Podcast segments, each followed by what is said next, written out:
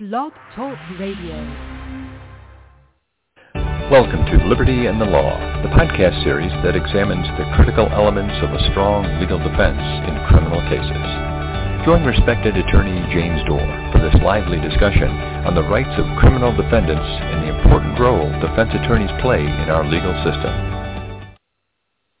You know, that introduction provides a lot of information. We talk about our legal system, the role of defense attorneys, and we're going to talk about both of those today, and we're going to look at a specific case coming out of the Supreme Court recently, the United States Supreme Court.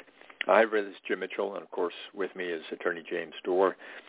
James joins us as we take a look at either, you know, the law in general, information that's useful and pertinent.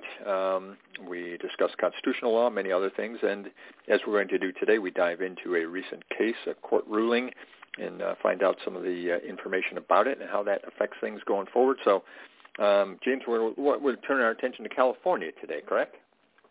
That's correct. You know, it's a new case law, and we always like to keep on top of the new cases as much as we also will bring back and resurrect some of the old standard classics of constitutional case law. It's nice to look at the new decisions and see how the old cases really they're alive and well today in some of these new decisions. And as I mentioned, these then become precedent for future cases as well. And I know you look at them carefully for that. Let's talk about Lange versus California. What can you tell us in terms of the specifics of the case? All right. Well, the case in Lange. It involves, basically, it's a traffic stop that turns into a search of or an entry into a home, basically. So Artie Lange, our defendant here, was driving home. It's in a highway in California, in Sonoma. Apparently, he had loud music playing in his car and honking his horn. As Justice Kagan put in her decision, it's good because the quote's nice. She says, Lange, it's fair to say, was asking for attention. So that's what... she summarized that. But California Highway Patrol officer gets behind and follows the car, but doesn't activate any lights or any signals yet. He doesn't. You know, he says he has intention to stop for the loud music, but doesn't yet. And it doesn't activate his siren overhead lights until the defendant was nearing his driveway. I was trying to look at some of the facts. And one of them had it like 4 seconds away, and another set of facts had it closer. So there's a little bit to delve into with that as far as future use of this case. But the short answer, or the short version of that is, you know, the overhead lights were activated as the defendant was pulling into his driveway. He completed the turn. Well, he completed the maneuver where he pulled into his garage and activated his overhead garage door. Police officer came in and using his foot. It tripped, and I'm assuming it's the laser beam for the garage door, but he used his foot and prevented the door from closing. So he opened the door, and at that point, he starts to ask questions of the motorist. You know, didn't you see me? I was following you. And Mr. Lange says, no, I didn't see you. But the officer smells alcohol, puts him through some field sobriety tests, and then we got a DUI arrest coming out of this. So that's the fact scenario that brings us before the court.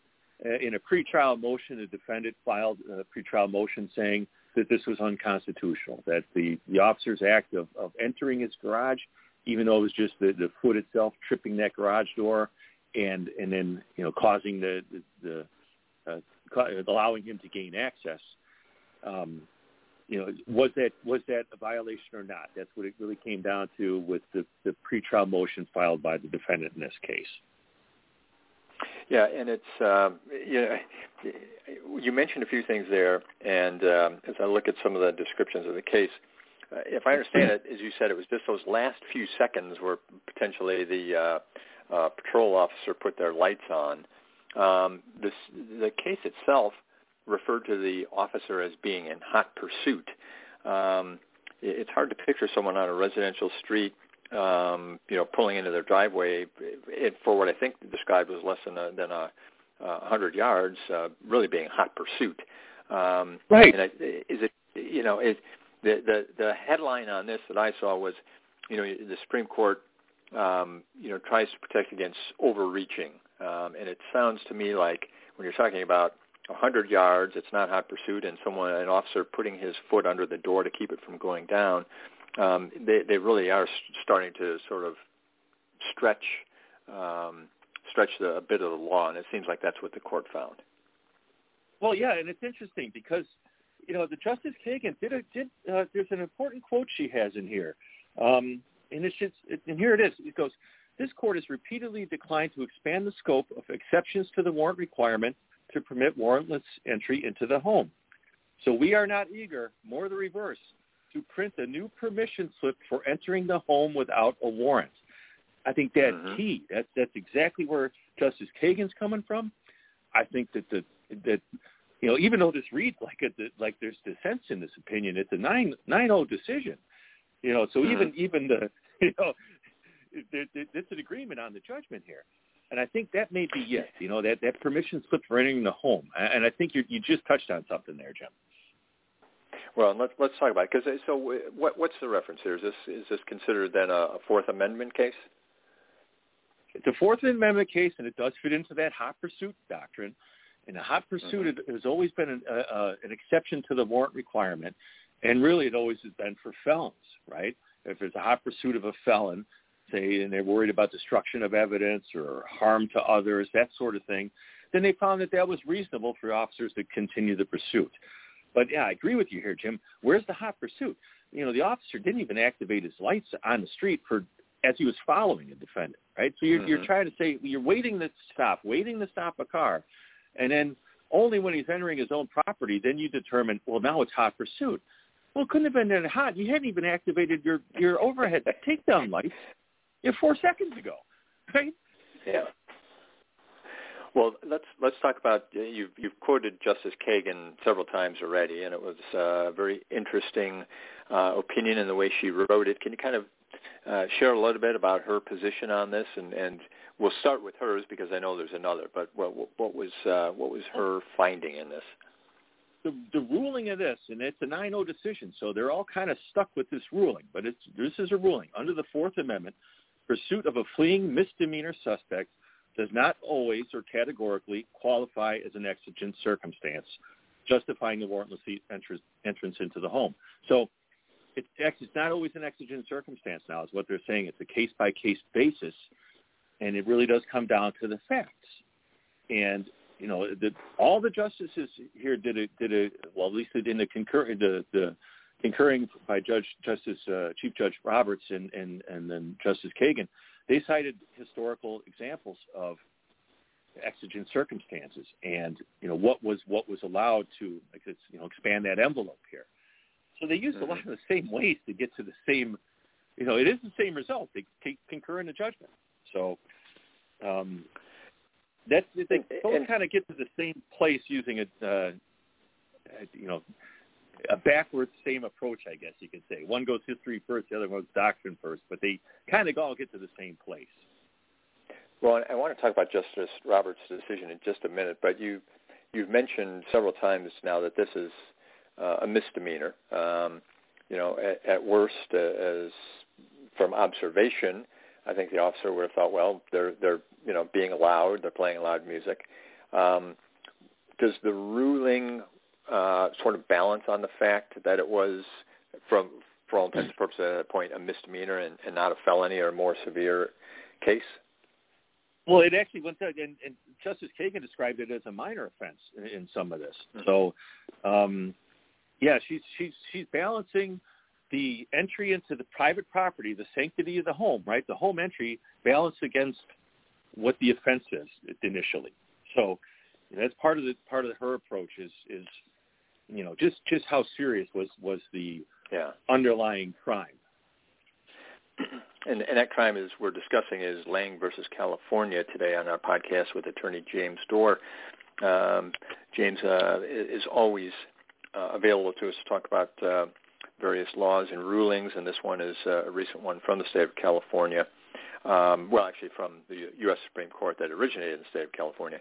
And to find out more about some of the things that James loves to discuss and write about and share videos on, you can visit LavelleLaw.com, and you'll find James' listing there and plenty of those materials that he has provided in the past, along with all of our podcasts. And I've circled around it. Let's talk about Justice Roberts. He, again, 9-0 decision. Everyone agreed on the ruling, but Justice Roberts had kind of a different view on it. What's the relevance of that? Well, that's the thing, and I think we're going to be hashing this one out for years on what exactly Chief Justice Roberts was saying in his opinion, because he does join in the judgment. But and this is key. If you look at footnote number 8 of Kagan's of Justice Kagan's opinion, she says the concurrence professes to disagree with this conclusion, but its account of common law ends up in much the same place as ours. Right? That's what she says.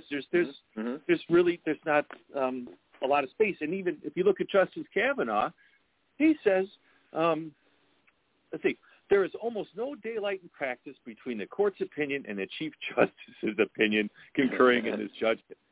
So this is an example of where we're not given a lot of guidance by the court here. There's a 9-0 ruling, right? But I think that the prosecutors and defense attorneys can find nuggets out of this opinion that they can use either way of this side of the issue.